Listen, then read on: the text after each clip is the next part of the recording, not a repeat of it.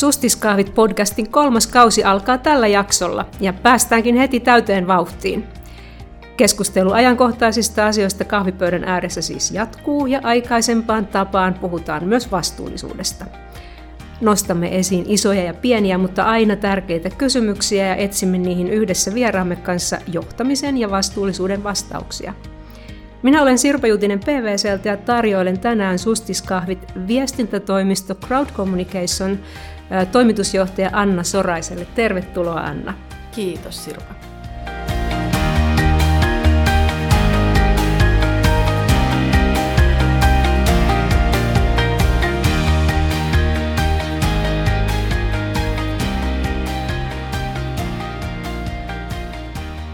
Sustiskahveella puheena on siis johtaminen ja vastuullisuus, joten myöskin sinun kanssa puhumme niistä tänään, joskin näkökulma on enemmän viestinnässä ja vieläpä kriisiviestinnässä. Ja näitä kriisiviestinnän paikkoja on viime aikoina sitten näkynyt olevankin paljon, ja myös sinä Anna olet päässyt kommentoimaan niitä julkisuudessa. Huomasin, huomasin tämäkin äskettäin. Ja keväällä julkaisit paljon huomiota saaneen kirjan nimeltä Sori, kun sitä lukee, tulee väistämättä ajatelleeksi, että tämä ihminen kyllä tietää, mistä puhuu. Niin, pitääkö tässä kohtaa sanoa, että valitettavasti? No se on, se on voi sanoa näin myöskin, että, että niiden onneksi, jotka ovat mahdollisesti joutuneet tällaisiin tilanteisiin, koska sitten tuo asiantuntemus, mikä kirjasta näkyy, niin sen avulla pystyy niistä pääsemään ehkä ulos, mutta myöskin sit jatkossa välttämään, mikä on varmaan se, mitä kaikki toivovat kuitenkin tapahtuvan. Mm. Sinulla Anna on ollut tosi mielenkiintoinen urapolku viestinnän parissa. Että mitä kaikkea sä oot oikein urallasi ennättänyt tehdä?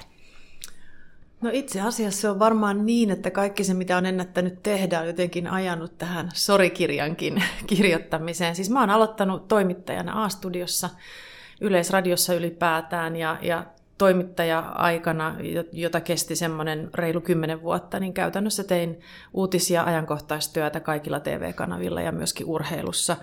Ja varmaan tämä tämmöinen hyvin, hyvin rakas ja lämmin suhde urheiluun vei mut sitten olympiakomitea vastaamaan siellä viestinnästä tuossa 2000-luvun alkupuolella. Ja se taas sitten vei minut tuonne McLaren Racingille konsultoimaan Kimi Räikköstä siellä 2005-2006 vuosina.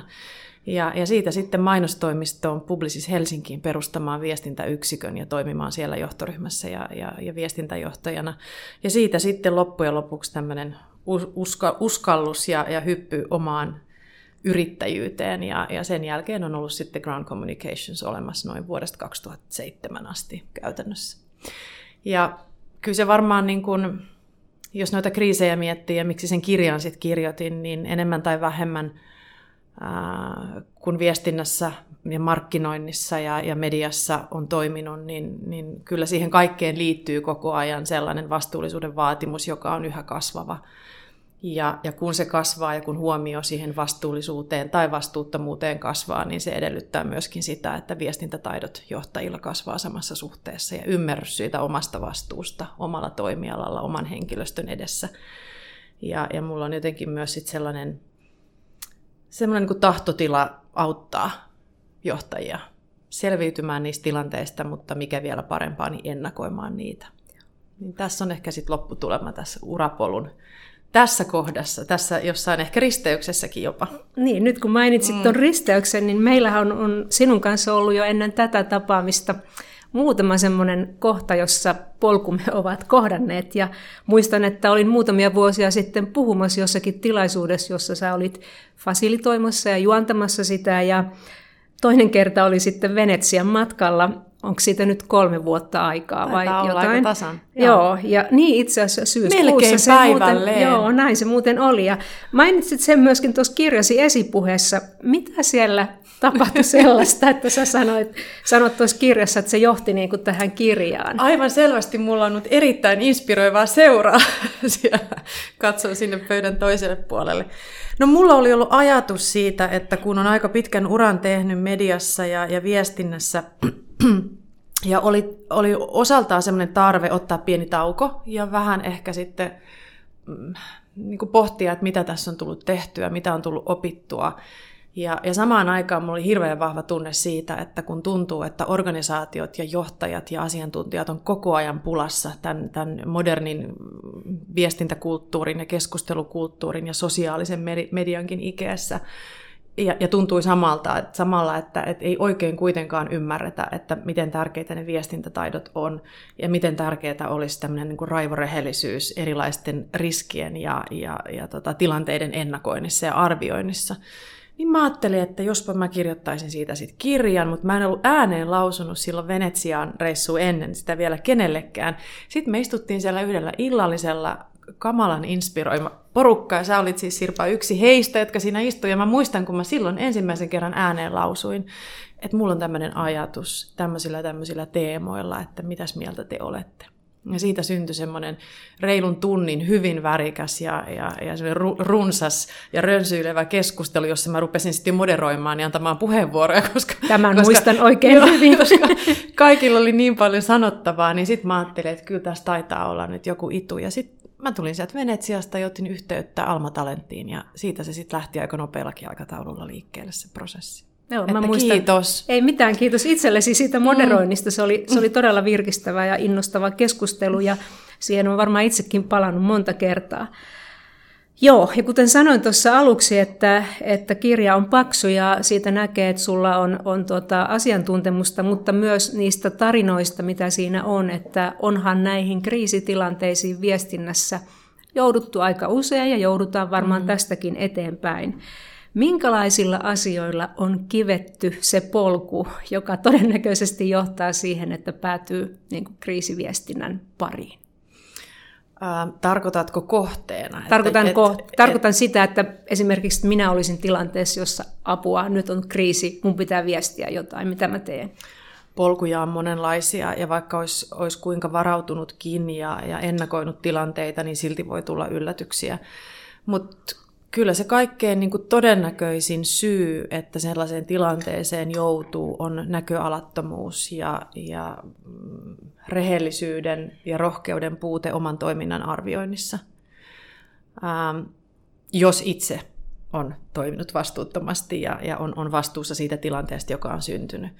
Et mä väittäisin, mitään tilastollista totuutta tässä ei ole, mutta mä sanoisin, että kyllä niin kuin reilusti yli puolet erilaisista kriisiviestinnän tilanteiksi luokiteltavista tilanteista olisi ennaltaehkäistävissä. Ihan, ihan puhtaasti peiliin katsomalla rehellisyydellä organisaation johdossa ja johtoryhmissä ja, ja semmoisella uskalluksella esimerkiksi johtoryhmässä ja hallituksessa keskustella kaikki vaikeimmatkin asiat läpi ja myöskin ennakoiden potentiaaliset kriisitilanteet. Et hämmästyttävän yleistä vielä on se, että, että vaikka tiedetäänkin, että jotain hankalia tilanteita on tulossa, niin ei uskalleta käydä niitä pohjamutia myöden läpi, koska siinä usein pitää käydä läpi johdon tai sen, sen edustajien esimerkiksi käyttäytymistä.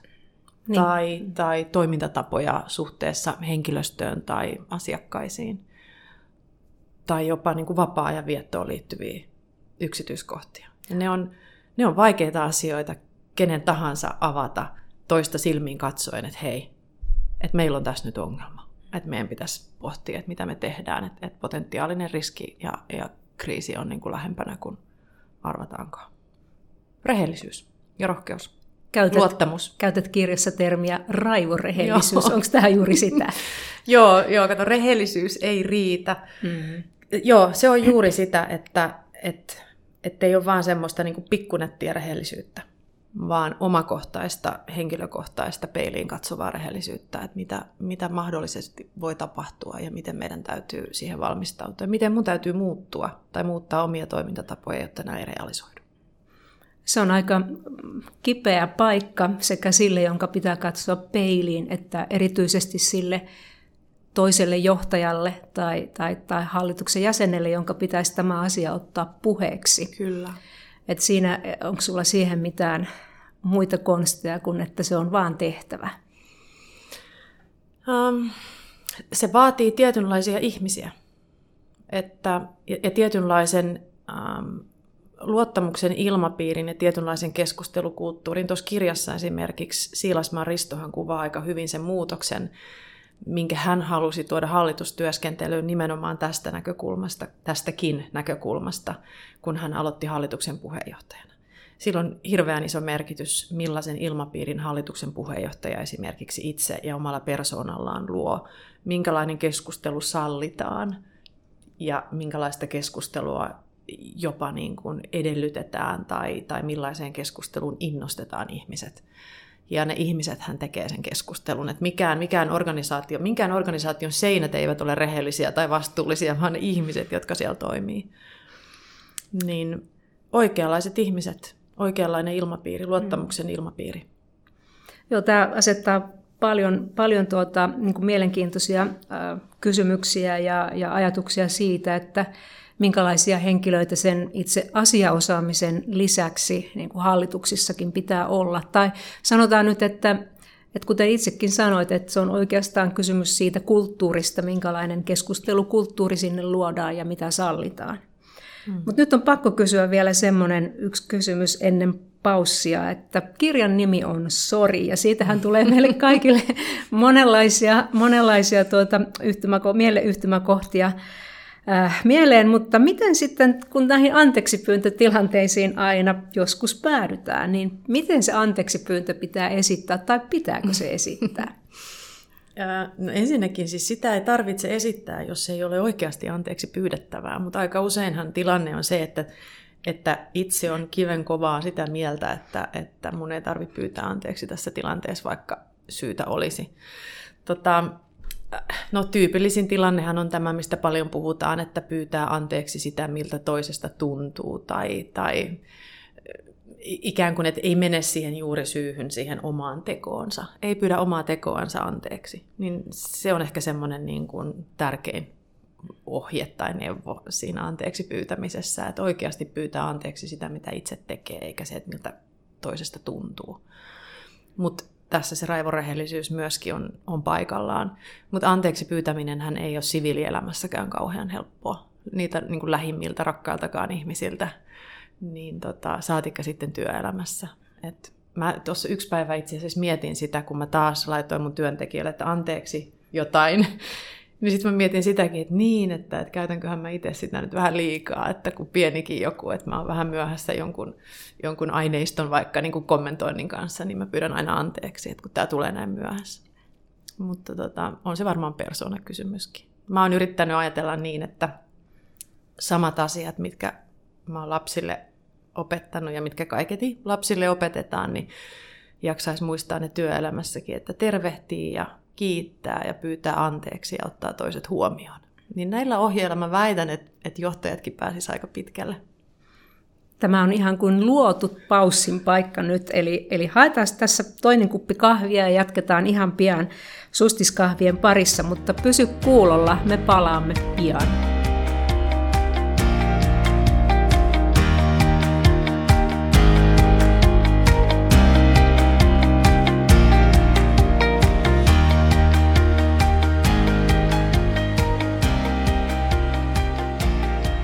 Tervetuloa takaisin Sustiskahvit podcastiin ja kuulemaan ja kuuntelemaan viestintätoimisto Ground Communications toimitusjohtaja Anna Soraisen ajatuksia. Puhuimme aikaisemmin kriisiviestinnän eri tilanteista ja kuinka niihin joutumista voisi välttää. Ja nyt paussin jälkeen sitten zoomaamme oikein kriisiviestintään, erityisesti vastuullisuusasioissa. Mutta varmaan tässä tullaan puhumaan paljon myöskin ylipäätänsä vieläkin viestinnästä, koska se ei aina ole siitä asiakohteesta riippuvainen. Mutta kysytäänpä nyt aluksi, että millaista on hyvä vastuullisuusviestintä? Mä jossain vaiheessa totesin, että mä lakkaan käyttämästä termiä vastuullisuusviestintä, koska kaikki viestintä tulisi olla sinänsä vastuullista. Ja sitten oikeastaan se ajatuspolku johti vielä siihen, että niin itse asiassa toiminnan tulisi olla vastuullista ja viestintä tukee toimintaa. Ja tässä on oikein, oikeastaan vastaus sun kysymykseen, että hyvä viestintä, strateginen viestintä on sellaista, joka on ihan aidosti kiinnitetty sen organisaation toiminnan strategiaan. Et, et liian paljon on vieläkin sellaisia tilanteita, että se liiketoiminnan tai, tai toiminnan strategia kulkee omaa kaistaansa ja sitten se viestintä ehkä on siellä strategisena mukana tai sitten ei. Joskus on, kun joku kriisi uhkaa, niin sitten ehkä sit se on niinku enemmän synergiassa, mutta et, et sen täytyisi aidosti tukea liiketoiminnan strategiaa, jolloin se tarkoittaa, että johdon täytyy pitää sitä omalla agendallaan ja, ja, ja prioriteettijärjestyksessä hyvin korkealla. Ja väitän, että, että sellaiset organisaatiot, jossa ylin johto ymmärtää sen viestinnän strategisen merkityksen, on menestyviä organisaatioita. Ja, ja tota, aina hyvä vastuullisuusviestintä tai viestintä, niin se tuo esille ne riskitekijät, mitä organisaatiolla on. Eli ei riitä, että kerrotaan tuota kaunista ja hyvää ja on kiiltäviä värikkäitä kuvia. Ei kun päinvastoin melkein. Että kyllähän jos miettii nyt, äh, mihin suuntaan tämä yhteiskunta on voimakkaasti mennyt, niin on se, että, että ensinnäkin ei voi olettaa, että asiat pysyy piilossa.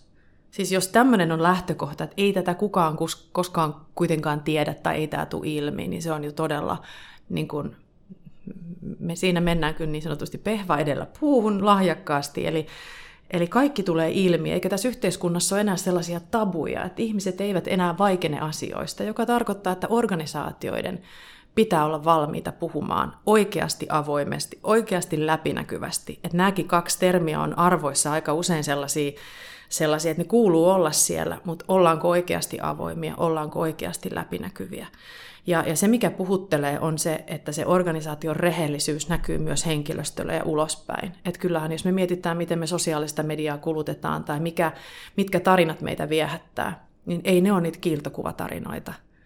Ei se ole sitä kiilotettua pintaa, vaan meitä kiinnostaa ne rosot. Ihmisissä kiinnostavaa on se semmoinen niin rosoisuus ja epätäydellisyys. Se koskee ihan samalla tavalla organisaatioita.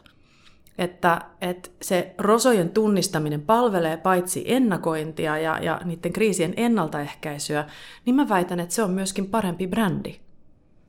Joo, näin, näin, tähän on myös helppo yhtyä ja mä oon itsekin huomannut asiakkaiden kanssa työskentelyssä, että joskus sanotaan, että no voidaanko me tästä asiasta nyt kertoa vaikka raportissa, kun tämä ei ole vielä valmis, tai, mm. tai että, että nostetaan ennemmin tämä asia tähän kärkeen, joka on positiivinen, jossa, jossa on tehty vaikka paljon työtä. Ja silloin mäkin olen aina sanonut sen, että uskottavuus ja, ja luottamus niin kuin herää paljon paremmin silloin, kun pystytään näyttämään, että että ei olla täydellisiä välttämättä, mutta ollaan tehty jotakin ja yritetään ja tehdään parhaamme, mutta se ei, että kukaan ei odota, että nollasta sataan päästään niin kuin sekunnissa. Mm, mieluummin, kyllä se vie aikaa. Niin, mieluummin kerrotaan, että me ollaan tämän, tämän tyyppisiä haasteita ja epäkohtia havaittu meidän toiminnassa tai, tai meidän tuotteissa, meidän palveluissa. Ja näitä asioita me tehdään, jotta me ratkaistaan tämä tilanne. Ja tämähän on kriisiviestinnän niin kuin akuutissakin sit siinä hetkessä ihan oleellista, että että kerrotaan, että mitä asioille tapahtuu, mitä me tehdään seuraavaksi, miten me toimitaan jatkossa, että nämä, tämä ei toistu ja että me toimitaan paremmin. Vastuullisuus, niin kuin yritysvastuu ja vastuullisuus asioihin, jos ajatellaan sisältöä, niin siellä on paljon sellaisia asioita, jotka herättää ihmisissä tunteita. Mm. Ajatellaan hyvin tyypillinen esimerkki on vaikka lapsityövoima tai eläinten kohtelu, epäasiallinen kohtelu tai sitten henkilöstön huono kohtelu tai mitä tahansa se nyt onkaan, näitä on vaikka kuinka paljon näitä asioita, ne herättävät voimakkaita tunnereaktioita. Minusta tuossa sun kirjassa oli myös mielenkiintoisena asiana sellainen RepTrack Pulse, joka noin jos nyt yksinkertaistetaan hienolta kuulostava nimi, mutta mm. puhuttiin maineen osatekijöistä ja siitä, että mitkä on sellaisia niin kuin faktuaalisia tekijöitä. Siellä luettelet tuotteet ja palvelut ja johtajuus ja muutama muu asia. Mutta minusta kiinnostavaa oli se, että sama malli ottaa mukaan myös tunneyhteyden. Ja näiden rationaalisten ulottuvuuksien lisäksi niin kuin mitattavina tunneelementteinä on ihailu, luottamus, tunne niin kuin feeling-merkityksessä sekä arvostus. Niin onko nämä nyt, miten tämmöisiä pystyy ottamaan huomioon vai onko toi malli ennemminkin sitä, että tunnistetaan, että missä niistä osa-alueista nyt sitten on riskejä vai onko sitten näin, että vastuullisuuteen liittyvissä asioissa vaan on niin paljon tunteita herättäviä juttuja, että, että sille ei voi mitään? Tuossa on useampikin näkökulma niin kuin käsitellä tuota teemaa. Yksi on se, että, että kun joku asia aiheuttaa hyvin voimakkaan tunteen, ja varsinkin jos se tunne on pelko tai viha, negatiivinen tunne, niin sen voima on valtava.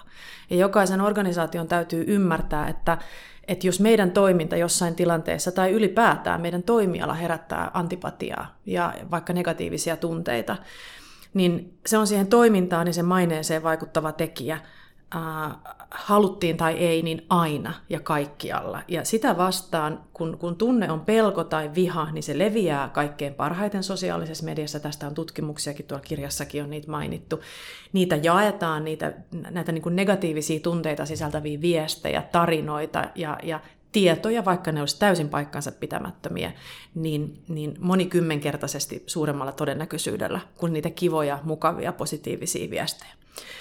Mutta toisaalta se on sitten voimavara myöskin, että, että ää, jos se sun brändi, mä en, brändisana on vähän, mutta jos se maine herättää luottamusta, ihailua ja sulla on hyvä maine, niin se sallii myöskin sit kolhuja – näihin niin sanottuihin maineen ulottuvuuksiin ja siihen arkipäivän tekemiseen ja tuotteisiin ja palveluihin liittyen.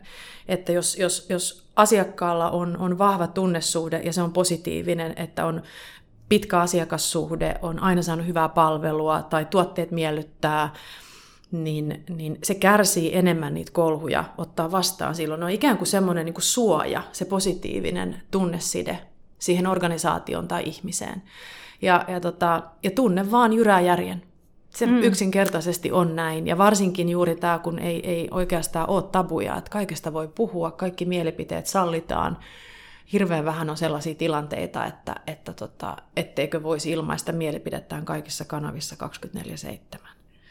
Ja tuossa oli esimerkkinä, esimerkiksi otetaan vaikka, vaikka Volkswagen ja se päästöhuijauskeissi, niin hetkeksi droppasi ja, ja sitten taas käytännössä tekivät kaiketi historiansa parhaan tuloksen kolme vuotta sen päästöhuijauskeissin jälkeen. Eli, eli, eli brändiin luottavat ihmiset kävivät kaupoilla sen tapahtuman jälkeenkin. Hyvä esimerkki. Ja siitä on varmaan meillä kaikilla esimerkkejä, että miten tämä tunne jyrää järjen. Ja, ja sitten taas se johtaa ajattelemaan sitä, että mehän Suomessa tunnumme arvostavan tämmöistä ja ottakaa kaikki insinöörit tämä nyt ihan positiivisena asiana, mutta tämmöistä insinöörityyppistä rationaalista johtajuutta, jossa luvut kertovat, numerot kertovat, miten asiat ovat, ja, ja niillä on helppo johtaa. Mutta sitten kun siihen tulee tämä tunneulottuvuus, niin silloinhan se tavallaan se lukujen kertoma asia, niin ei pääse sieltä enää esiin. Joo, nyt puhutaan paljon tunneälystä osana johtajuutta ja johtajuustaitoja, ja se on ihan totta Samaan aikaan siinä on se kääntöpuolensa, että sitten jos, jos siihen yhteisöön tulee liikaa tunnetta ja sitten ajaudutaankin ajattelemaan sen, niin kuin se tunne edellä ja tunteen voimalla, niin, niin sekään ei tietenkään ole hyvä asia.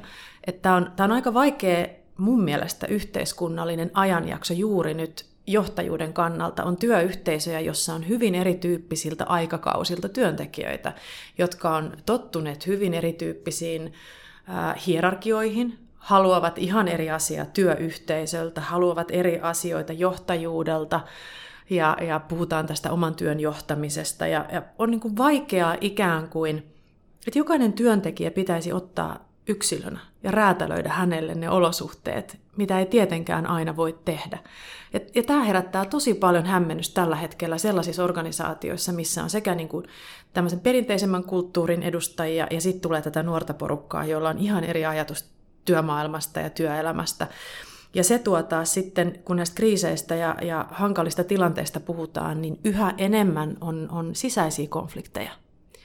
Et enää ei riitä se, että meillä on joku yhteinen ulkopuolinen uhka tai, tai, tai riski, joka, joka meitä lähestyy, vaan siinä pitää tunnistaa ja olla tosi herkkä myös sen oman kulttuurin johtamisessa ja, ja kehittämisessä, koska sieltä tulee myöskin niitä konflikteja, jotka tietenkin osittain on erittäin hyväkin asia, että niitä tulee, koska se on sitten kehityksen merkki. Mutta paljon vaaditaan johtajalta, paljon se, taitoja. Se on totta. Mm. Ja sitten kun otetaan tämä sosiaalinen viestintä tähän mukaan, mistä haluaisinkin nyt kysyä, kysyä sinulta tuota, tämän sosiaalisen median viestinnän sudenkuopista vähän, niin mitäs mm. Anna Sorainen meille nyt kertoisi, kuinka niitä voidaan välttää? Tuota, tuota. Mä en, ole, mä en ole se asiantuntija, joka sanoo, että kaikkien on oltava sosiaalisessa mediassa. Tämä on ehkä ilouutinen osalle kuulijoista, ainakin usein näissä valmennustilanteissa, niin tämä on ilouutinen. Mutta se mun viesti on se, että tee päätös olla passiivinen. Eli, eli argumentoi, että, että jos olet passiivinen, niin tee se tietoisesti. Että siihen on joku syy, koska yleisesti ottaen kyllä se sosiaalisen median vähintäänkin seuraaminen ja, ja siellä toimiminen, niin kyllä se on osa nykyaikaista oppimista, verkostoitumista, oman asiantuntijaprofiilin kasvattamista, työnantajamielikuvaa. Se liittyy niin moneen sellaiseen hyvin kriittiseen ja strategiseen elementtiin ihmisen henkilökohtaisella uralla ja sitten organisaatioiden johtamisessa ja kehittämisessä, että et kyllä hyviä syitä pitää olla, jos, jos sieltä on kokonaan poissa ja täysin tietämätön mutta tuota, ei se kaikille sovi. Se ei yksinkertaisesti sovi, että sehän aiheuttaa myöskin ihan jonkinlaista tuskaa ja, ja, ja tota,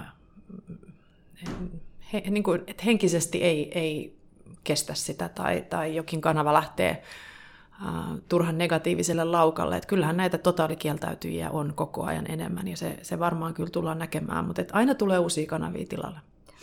Mutta ne sudenkuopat niin liittyy sitten, kun siellä on, niin kyllä ne liittyy harkitsemattomuuteen, liian nopeisiin reaktioihin.